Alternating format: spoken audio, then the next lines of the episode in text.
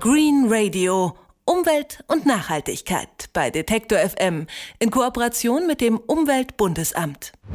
Ohne das öffentliche Stromnetz stünde in Deutschland das Leben still. Funktionierende Stromleitungen sind mindestens so wichtig wie das Straßennetz. Und doch ist das Stromnetz genau genommen gar nicht richtig öffentlich. Die Leitungen gehören meist großen Konzernen. Von dieser Regel gibt es Ausnahmen, etwa das kleine südbadische Städtchen Schönau. Dort hat in den 90er Jahren eine Bürgerinitiative das Stromnetz gekauft. Schönau hat aber auch nur gut 2000 Einwohner, das Netz ist also überschaubar. Berlin ist eine andere Größenordnung und doch gibt es dort ganz ähnliche Pläne. Die Genossenschaft Bürgerenergie Berlin will Ende 2014 das gesamte Berliner Stromnetz kaufen und wie das gehen soll, das das kann uns Luise Neumann-Kosel erklären. Sie hat Bürgerenergie Berlin gegründet und sitzt heute im Vorstand. Einen schönen guten Tag, Frau Neumann-Kosel. Hallo, guten Tag. Sie wollen das Berliner Stromnetz kaufen, um es für die Energiewende fit zu machen. Warum glauben Sie, dass Sie als vergleichsweise unerfahrene Mitzwanzigerin das besser können als der derzeitige Besitzer Vattenfall, ein riesiger Konzern mit jahrzehntelanger Erfahrung? Ich glaube, was ganz wichtig ist, äh, wenn man Stromnetze fit machen will und nutzen will für die Energiewende, ähm, ist die Einstellung dahinter. Und äh, Vattenfall ist ein Unternehmen, was ja sehr stark, sehr viel Braunkohle zum Beispiel verstromt, sehr viel Atomkraftwerke noch hat in seinem oder sehr viel Atomkraft in seinem Strommix. Und Vattenfall hat sagt auch ganz öffentlich, Solarenergie zum Beispiel ist, ist ein Monster für sie. Und da ist, glaube ich, ganz wichtig, dass wir einen Stromnetzbetreiber haben, der mit aller Kraft die Energiewende voranbringt und dahinter steht. Außerdem bin ich sozusagen als Mitzwanzigerin nicht ganz alleine und will dieses Stromnetz hier alleine betreiben, sondern wir sind natürlich gut aufgestellt. Wir haben in unserem Team, in unserem Aufsichtsrat, in unserem Vorstand Menschen, die genau wissen, wie man Stromnetze betreibt. Wir haben unterstützende Unternehmen, die uns dabei tatkräftig zur Seite stehen. Also da machen wir uns keine Sorgen, dass es da Schwierigkeiten geben könnte. Was genau müsste sich denn ändern, konkret am Berliner Netz? Wichtig ist zum einen mal die Frage, welche Intuition habe ich als Netzbetreiber? Also möchte ich vor allem möglichst viel Strom verkaufen und möglichst auch den Strom, den ich selbst produziere in meinen Kraftwerken von meinen Tochterfirmen, also viel fossilen Strom? Oder möchte ich die Bedingungen so auslegen, dass zum Beispiel der Anschluss von Photovoltaikanlagen, also Solarstromanlagen oder kleine Blockheizkraftwerke, dass der möglichst einfach vonstatten geht? Dann ist eine ganz wichtige Frage, was mit dem Gewinn aus dem Stromnetz passiert. Das sind so 50 bis 100 Millionen Euro pro Jahr, die hier einfach als Reingewinn abfließen an Vattenfall. Und wir wollen diesen Gewinn eben anders einsetzen. Wir wollen einen Teil davon ausschütten an die, die sich mit uns am Netzkauf beteiligen, einen Teil davon aber auch eben ganz direkt in die Energiewende hier vor Ort investieren, also zum Beispiel in Smart Grids, in erneuerbare Energielösungen, also auch Produktionslösungen, in Energiesparprogramme, in all das. Nächstes Jahr läuft der Vertrag mit Vattenfall aus. Wie wird dann entschieden? Geht das Ganze an den Meistbietenden oder wie ist das? Das ist ganz spannend. Es geht eben nicht an den Meistbietenden, sondern dieses Vergabeverfahren ist sehr politisch. Also das äh, lässt sehr viel Spielraum für eine Entscheidung des Berliner Senats, sich quasi den richtigen Netzbetreiber auszuwählen. Und darauf setzen wir auch. Das ist sozusagen unsere große Chance in dem Verfahren, dass wir nicht einfach sozusagen in einen Bieterwettstreit treten müssen mit einem großen Unternehmen äh, wie Vattenfall oder auch einem chinesischen Staatskonzern, der sich hier ähm, beworben hat um das Netz, sondern es geht da ein Stückchen auch um die politische Entscheidung, wer ist der richtige und der beste Netzbetreiber, nicht nur in technischer Hinsicht, sondern eben auch in politischer Hinsicht. Also da besteht sehr viel Spielraum für den Berliner Senat, hier die richtige Entscheidung zu treffen. Und was ist Ihr Pfund? Unser Pfund ist, dass wir erstmal ein ganz äh, ursprüngliches Berliner Unternehmen sind, im Gegensatz zu allen anderen Bewerbern, die hier im Rennen sind um das Stromnetz.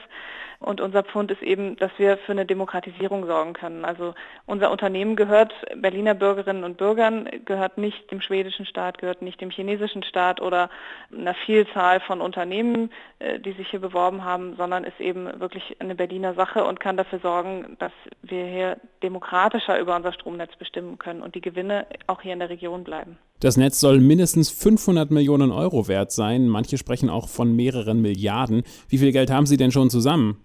Das Spannende bei diesem oder was man glaube ich davor wegsehen muss, ist, dass äh, der Kaufpreis des Netzes eine der spannendsten Fragen ist hier. Das ist durchaus überhaupt noch nicht entschieden, wie teuer das Netz am Ende sein wird. Was wichtig zu wissen ist dabei, ist, dass man den Netzkaufpreis, wie hoch auch immer er sein wird, natürlich nicht komplett mit Eigenkapital finanziert, sondern das nur zum Teil wirklich mit Eigenkapital einlösen kann oder einlösen muss. Das bedeutet, die Summe, die wir am Ende sammeln müssen, ist gar nicht so groß wie die Summen, über die jetzt da gesprochen wird.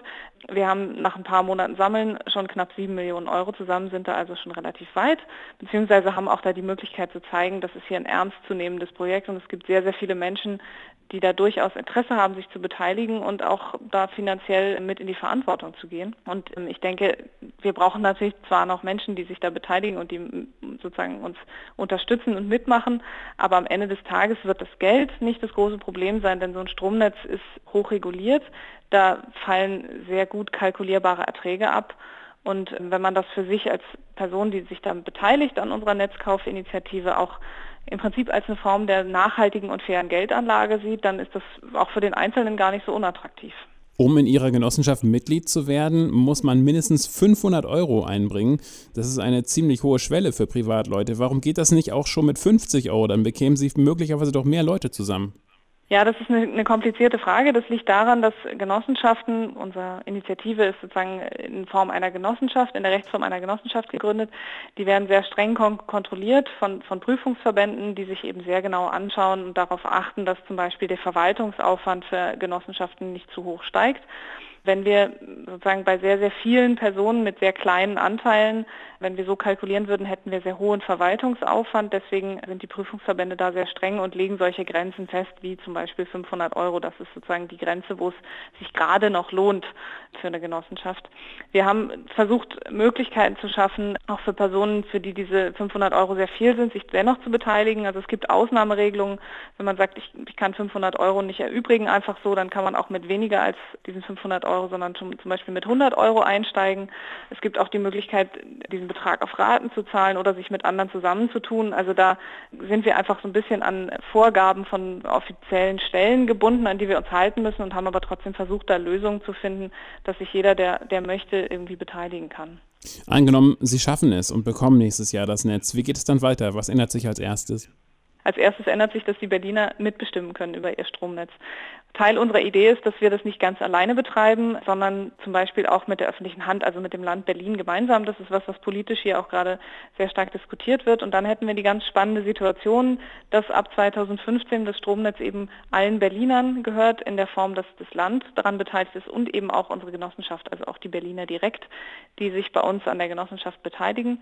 Und das bedeutet dann ganz konkret, dass jeder, der bei uns Mitglied ist, einmal im Jahr abstimmen kann darüber, was mit dem Stromnetz geschehen soll, also was wir mit den Gewinnen tun, in welche Projekte wir investieren wollen, in welche Projekte wir nicht investieren wollen und dass auch jeder, der sozusagen sich hier beteiligt, mitverdienen kann. Das ändert sich auch ganz konkret.